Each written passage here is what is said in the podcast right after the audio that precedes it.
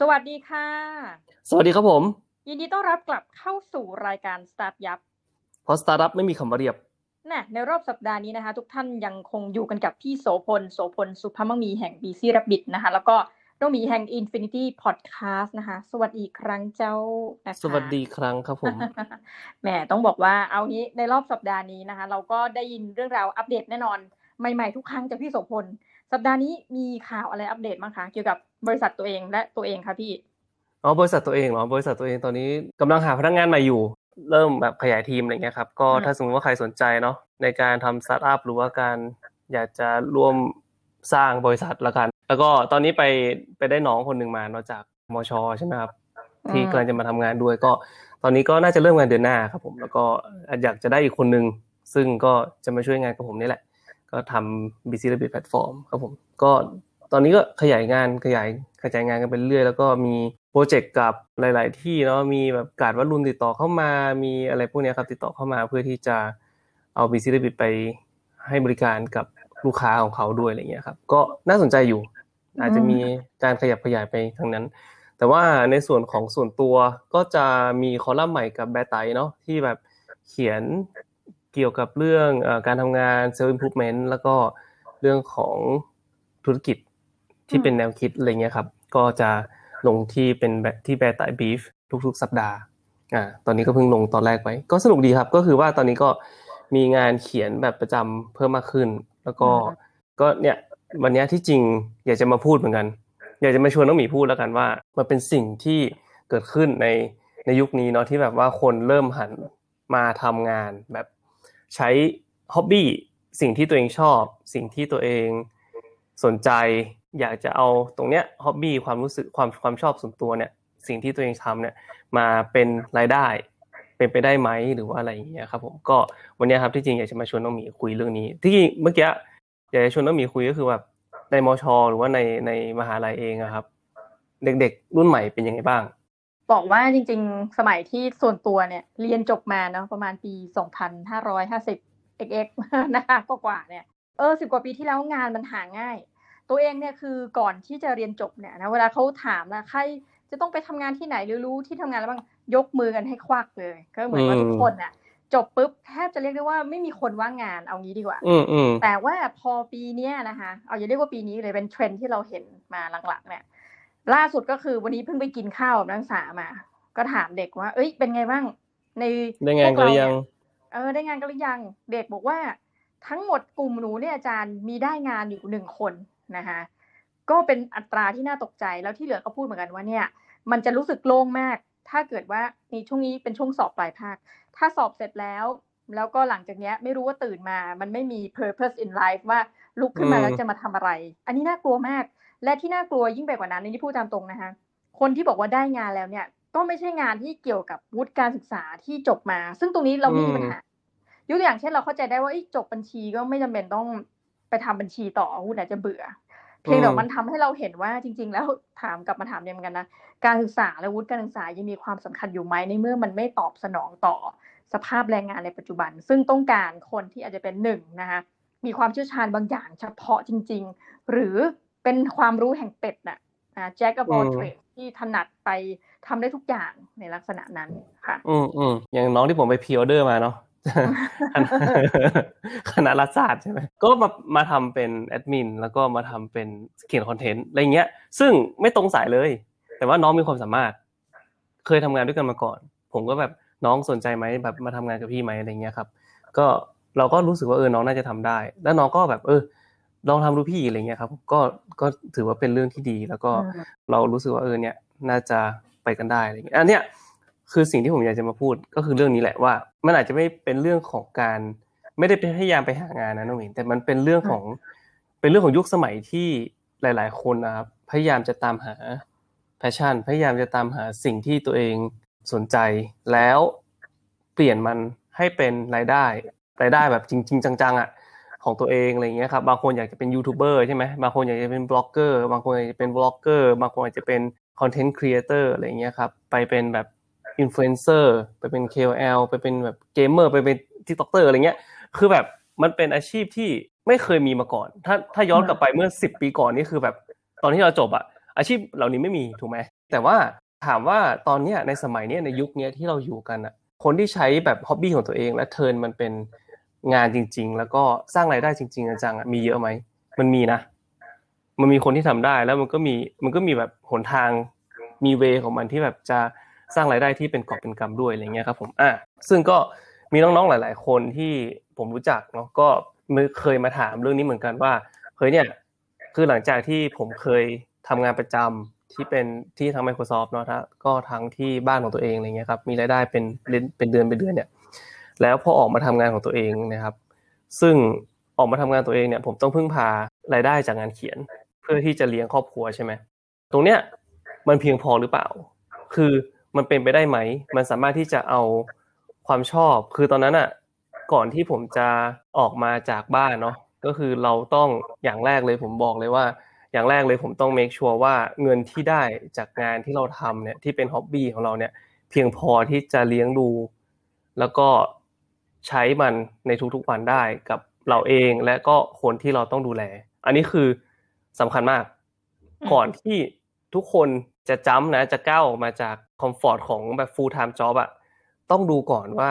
อินคัมที่เข้ามามาจากทางไหนบ้าง เราต้องนับเลยว่า มาจาก A B C D A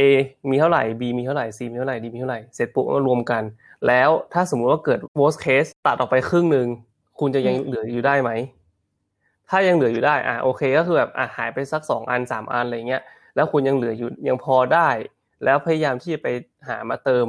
ระหว่างที่มันหายไปเนี่ย อะโอเค ก็คุณก็สามารถที่จะอาจจะตัดสินใจอะลองดูจำดูอะไรเงี้ยครับผม อันนี้คือข้อแรกที่ผมบอกน้องๆทุกคนเลยว่า ทุกครั้งที่จะเปลี่ยนงานหรือว่าทุกครั้งที่จะแบบตัดสินใจว่าเออเนี่ย ฉันจะ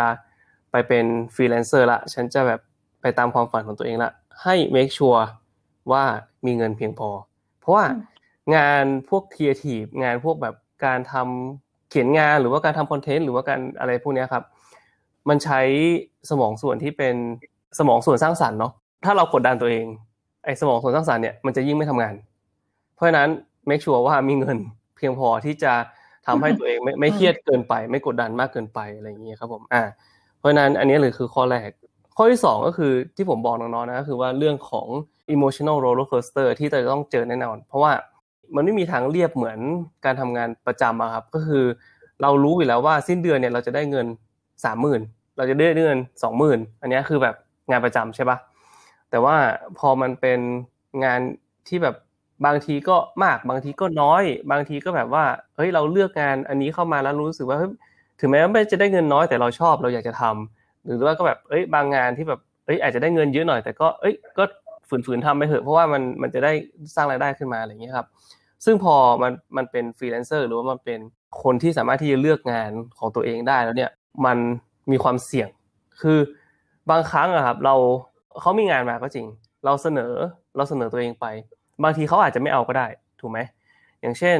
ผมแบบมีคอลัมน์หนึ่งที่อยากจะเขียนอะไรเงี้ยแต่ว่าเอาไปเสนอที่ไหนก็ไม่มีคนซื้อก็ไม่มีคนเอา ก็คืออาจจะยังไม่เจอกันอาจจะยังไม่เจอที่ที่ลงได้ ช่วงที่แบบเขียนหนังสือเป็นเล่ม ก็จะมีเงินก้อนเข้ามาอะไรเงี้ยครับ คือมันจะมีมันจะมีโลที่แบบ เออ คอลัมน์นี้หายไปแบบ เออ หมด หมด คอนเทนต์ที่อยากจะเขียนละ หรือว่าหมด season ละที่แบบว่าเฮ้ยพอละไม่อยากจะเขียนเรื่องนี้แล้วเพราะอันอันมีอยู่สองอย่างเนาะคือแบบพอละไม่อยากจะเขียนละก็คือเราอาจจะแบบเฮ้ยเหนื่อยกับการเขียนงานประเภทนี้แล้วเบื่อแล้ว อยากจะลอง explore อะไรใหม่ ๆ บ้าง กับสองก็คืออ่าหมดสัญญาหมด season เราคิดว่าเออเนี่ยต่อไปก็คือจะทำอะไรอะไรเงี้ยครับ ซึ่งนี่แหละคืออ่ามันมี high และมี low พอมี high เนี่ยเงินก็เข้ามาเยอะ แต่ว่าพอมี low ปุ๊บเนี่ยคุณก็ต้องเตรียมพร้อมกับ emotion ตรงนั้นด้วยอะไรเงี้ยครับความรู้สึกว่าเอ้ยเนี่ยฉันจะต้องอยู่กับเงินก้อนนี้ไปอีกนานเท่าไหร่ คือแบบต้องคำนวณอยู่ตลอดเวลา แล้วก็สิ่งเหล่านี้ก็คือมันจะเป็น roller coaster up down up down อยู่ตลอดเวลาเนาะเพราะนั้นนี่คือสิ่งที่ต้อง expect คาดไปเลยแหละคาดการณ์ไปเลยแหละว่ามันจะเกิดขึ้นอะไรเงี้ยครับอีกอันนึงก็คือเรื่องของskill เรื่องของ skill ใหม่ๆ ที่ตัวเองต้องทำอะอย่างเมื่อก่อนเอาเอาตัวอย่างผมเลยก็ได้อย่างเมื่อก่อนเนี่ยผมจะเป็น คนเขียนเขียนอย่างเดียวเลย เขียน content ตื้อใช่ไหมแต่ว่าหลังๆมาครับกลายเป็นว่าพอได้มาทำในส่วนของ Busy Rabbit Busy Rabbit Platform อะไรเงี้ยครับ ซึ่งมันเป็นสตาร์ทอัพเนาะแล้ว way marketing ของเราก็คือการสร้าง content ก็คือการเขียน content marketing อะไรเงี้ยครับ แล้วทีนี้เนี่ยมันกลายเป็นว่านอกจากที่เขียนแล้วครับ ตอนนี้ผมก็ต้องมานั่งมีการ planning เป็น content manager อีกก็คือแบบมาเป็น อ่าทางบกอีกก็คือแบบน้องที่เขียน ผมก็ต้องมานั่งคอย edit ให้ แถมไม่พอยังมันต้องมานั่งทำกราฟิกอีกอะไรเงี้ยครับ คือมีตัดต่อวิดีโอด้วยอะไรเงี้ย คือแบบมันหลายอย่างอะคือแบบนั่งทำเว็บไซต์อะไรพวกนี้ครับ ซึ่งพวกเนี้ยมันเป็น new skill ที่เราต้องต้องเรียนรู้ ต้องแบบเออลองเรียนรู้ว่า SEO ต้องแบบให้ Google Search หาแล้วเจอทำยังไงอะไรเงี้ยครับ การแบบยิงแอดเป็นแอด a มนเจอร์อะไรเงี้ยของของเว็บไซต์เองของตัวเราเอง อะไรเงี้ยจะทำยังไง ซึ่งนี่แหละคือ skill ใหม่ ๆ ที่ต้องเรียนรู้อยู่ตลอดเวลา ไม่ใช่ว่าทำยังไง ก็ทำไปแบบนั้น แล้วก็หวังว่าจะได้จะได้รายได้เท่าเดิมมันมันเป็นไปไม่ได้คือ โลกมันเปลี่ยนแปลงไปไวมาก แล้วก็ยิ่งเราเป็นเป็นนายของตัวเองเนาะเป็นฟรีแลนเซอร์เนี่ยคอยพัฒนาตัวเองอยู่เสมอครับ ไม่งั้นเนี่ยมันจะมันจะอยู่จุดกับที่แล้วก็ skill อื่น ๆที่จำเป็นนะครับ มันจะไม่ได้ถูกพัฒนา แล้วก็เราจะไม่สามารถที่จะ ไม่สามารถที่จะก้าวไปข้างหน้าได้อีก อาจจะเป็นแบบ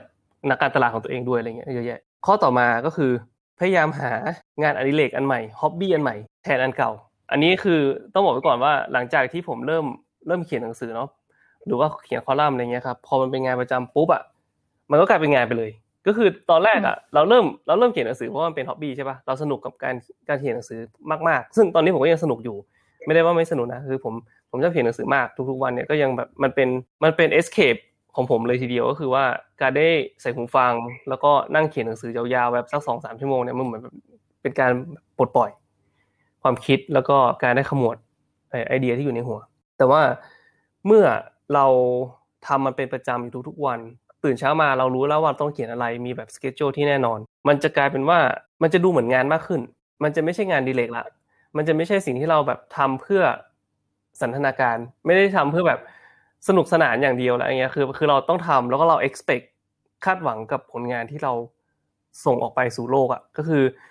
เราเราทำงานใช่ไหมเราส่งออกไปสู่โลกเราแบบ แล้วเราก็ต้องไปวัดผลว่าเฮ้ยแบบมีคนคลิกเท่าไหร่ มีคนกดไลค์เท่าไหร่ แล้วสิ่งที่เราต้องพัฒนาต่อจากนี้มันคืออะไร แต่ว่าถ้าอย่างมันเป็นงานดีเลกงานฮ็อบบี้อะไรพวกนี้ครับมันเหมือนคล้ายกับแบบเราก็เออทำไปเหอะไม่สนใจหรอกว่าเฮ้ยใครจะอ่านหรือไม่อ่านหรือว่าแบบ จะถูกใจใครหรือไม่ถูกใจใครอะไรเงี้ยเป้าหมายของคนอ่านเป็นใครเออไม่สนใจแบบทำอย่างเดียวอะไรเงี้ยแล้วก็แบบไปให้มันเป็นอย่างนั้นเป็นคือเป็นงานอันนั้นคืองานดีเลย แต่ว่าถ้ามันเป็นงานจริงๆปุ๊บเนี่ยมันต้องมีการวัดผลได้ มีการเออตรงเนี้ยควรจะลิชลูกค้าประมาณเท่านี้ ถึงไหมไม่ถึงเพราะอะไรเอ่อกราฟิกไม่ดีหรอคอนเทนต์ที่เราเขียนไม่ตรงหรอ หรือว่าแบบการยิงโฆษณาของกลุ่มพวกเนี้ยถึงลูกค้าถึงลูกค้าจริงๆไหมวัดผลได้เท่าไหร่อะไรคือแบบมันกลายเป็นมันกลายเป็นงานไปเลย เนาะเพราะฉะนั้นเนี่ยพยายามมองหางานในเล็กอันใหม่ ที่จะเข้ามาทดแทนอันเก่า อย่างตอนเนี้ยผมก็พยายามไปถ่ายรูปมากขึ้นเนาะพยายามไปถ่ายรูปมากขึ้น เพื่อที่จะ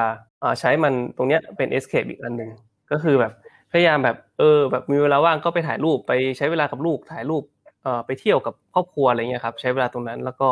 ฝึก skill ในการถ่ายรูปให้ให้ดีขึ้นเรื่อยๆ แล้วก็เรียนรู้เรื่อง เรื่องแบบฟิลเตอร์ต่างๆอะไรเงี้ยครับก็มันเป็นอะไรที่เป็น hobby อันใหม่ มันมีก็มันก็มีมาอยู่ตลอดนั่นแหละ เพียงแต่ว่าเราก็พยายามใช้ไอ้ตรงนี้ครับให้เป็น escape ของเราแทนเป็นเป็นส่วนที่เราแบบเรารู้สึกสนุกกับมันมากกว่าอะไรเงี้ยครับส่วนงานเขียนเองก็เป็นงานมากขึ้น แล้วก็ถึงแม้ว่าจะ enjoy อยู่ แต่ก็รู้สึกว่าอะมันก็ต้องมีการวัดผลที่แน่นอนมากขึ้นอะไรเงี้ยครับแล้วก็ข้อสุดท้าย don't burn อย่าตัดความสัมพันธ์กับทุกอย่างที่เราเดินจากมา อันนี้คือ อันนี้คือบอกเผื่อไว้เฉยๆนะเพราะว่าผมเห็นหลาย ๆ คนที่บอกว่า เฮ้ย ฉันจะลาออกจากงานละฉันไม่สนใจหรอกว่า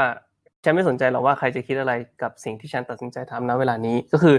บางคนออกตัดสินใจออกก็คือออกเลย โดยที่แบบไม่ได้สนใจว่า เฮ้ย คนที่อยู่ในบริษัทอะอย่างเพื่อนหรือว่าอะไรเงี้ยครับหรือว่าคนที่ทำงานด้วยกันอะไรเงี้ยเขาจะต้องมาแบกรับภาระงานของเรา ที่เราอยู่ๆก็ตัดฉับแล้วออกไปเลย หรือเปล่าอะไรเงี้ยครับเหมือนคล้ายกับแบบตัดความสัมพันธ์ เหมือนคล้ายแบบอารมณ์เสียแล้วก็ เอ้ย รู้สึกว่าพอละเหนื่อยตัดเลยอะไรเงี้ย แล้วก็ไปทำอันอื่นแทน แล้วพอมาวันหนึ่งครับ มันจะกลายเป็นว่ามันเหมือนเราเผาสะพานนะน้องหมีคือในภาษาอังกฤษในศัพท์ภาษาอังกฤษก็คือ burn the bridges เนาะก็คือแบบเผาสะพานทิ้งโดยที่แบบตัดตัดความสัมพันธ์ตัดเยื่อใยอะไรเงี้ยโดยที่แบบ ไม่ได้สนใจหรอกว่า เฮ้ยคนข้างหลังจะเป็นยังไง ซึ่งตรงเนี้ยก็เป็นอันตรายเหมือนกัน เพราะว่าบางทีแล้วอะ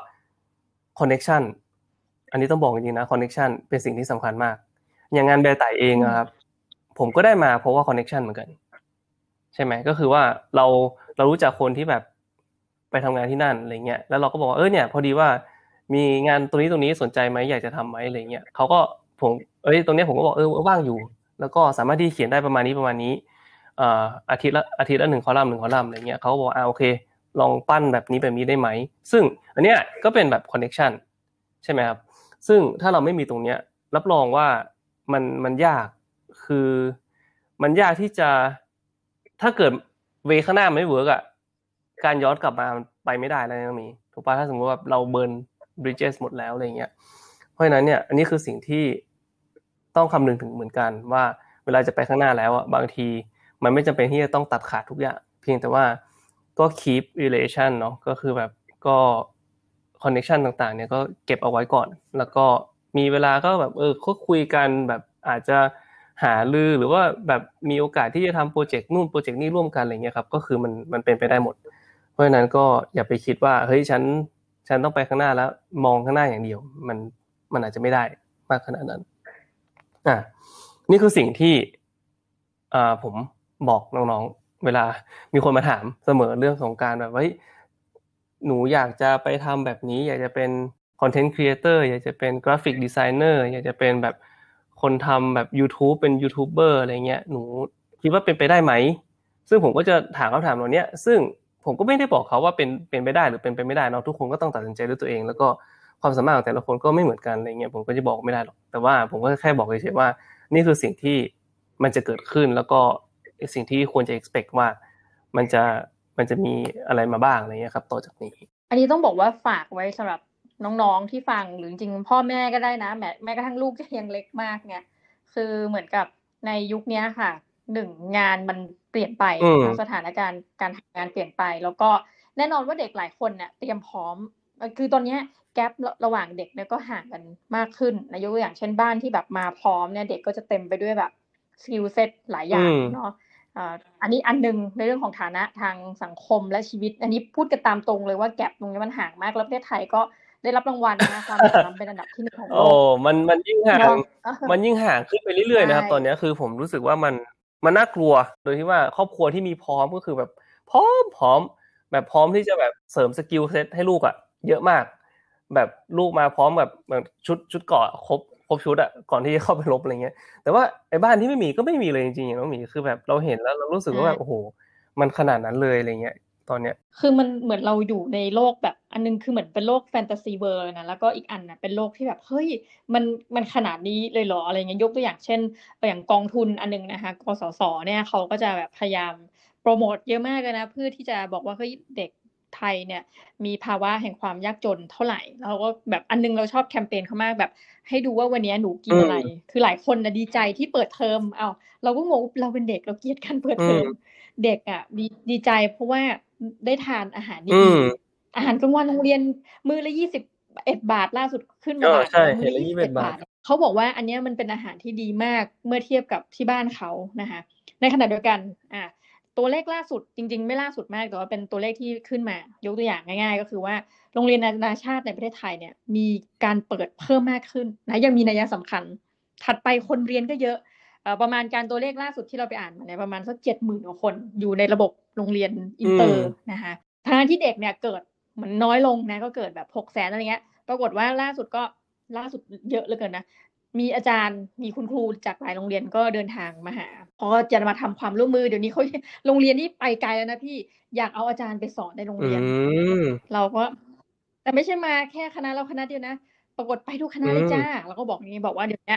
ถัดไปเนี่ย มันจะไม่ได้มีแค่สายวิทย์สายศิลป์แต่มันจะมีเหมือนกับ ให้เรามาสอนเหมือนอารมณ์วัดแบบความถนัดอะไรเงี้ยเราประมาณนั้นอะ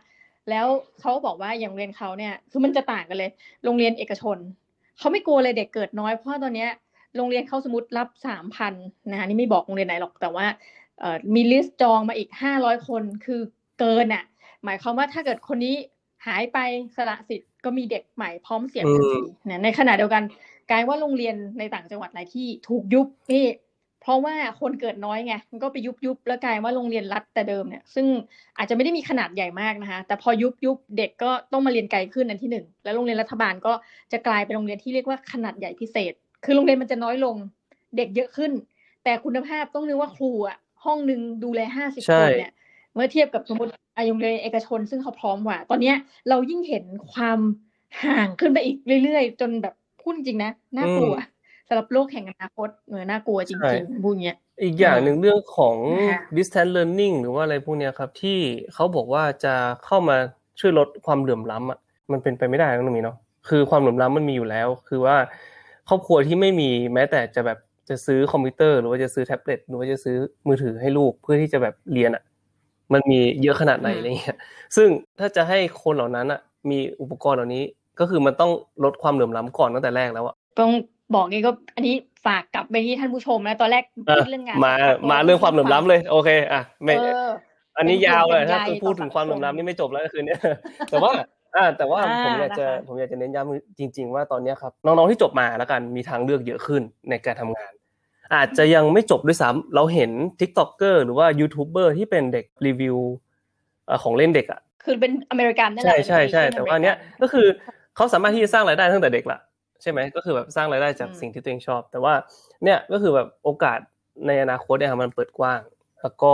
ผมเชื่อว่าน้องๆเอ่อมีโอกาสที่ดีขึ้น เพียงแต่ว่าความเหลื่อมล้ำในสังคมก็จะมากขึ้นด้วยเนาะเพราะฉะนั้นเนี่ยตรงเนี้ยก็